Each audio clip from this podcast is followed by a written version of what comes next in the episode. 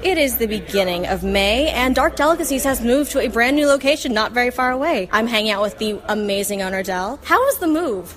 As any move, a pain in the butt. It's always a pain in the butt. But you know what happens is every time you move, and this is store number four, it's a different size. So you either have to get more stuff or you have to get rid of more stuff. And in stuff, I'm talking about fixtures, bookcases, that mm-hmm. kind of thing. So this is, although it, it doesn't look it, this is much smaller than the other one.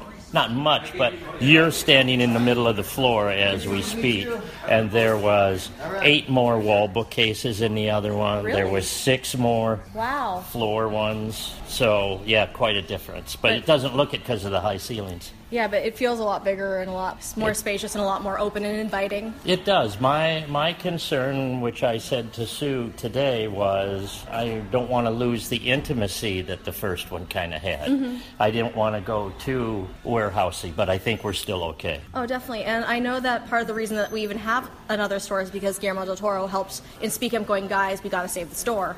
Right. What was that experience like for you as the owner? Oh, we were gobsmacked. I mean, it was it was overwhelming because we didn't know anything about it until it happened. And basically, what Guillermo did was use his network and say, "Okay, I'm just going to put it out there that you guys are doing the GoFundMe and you need it, and we should support it as part of the horror thing." And he did, and the response was overwhelming. And then uh, James Wan jumped on board. Uh, all kinds of people in the industry, Chris Nelson, you know, lots and lots of people. So yeah, we were knocked out.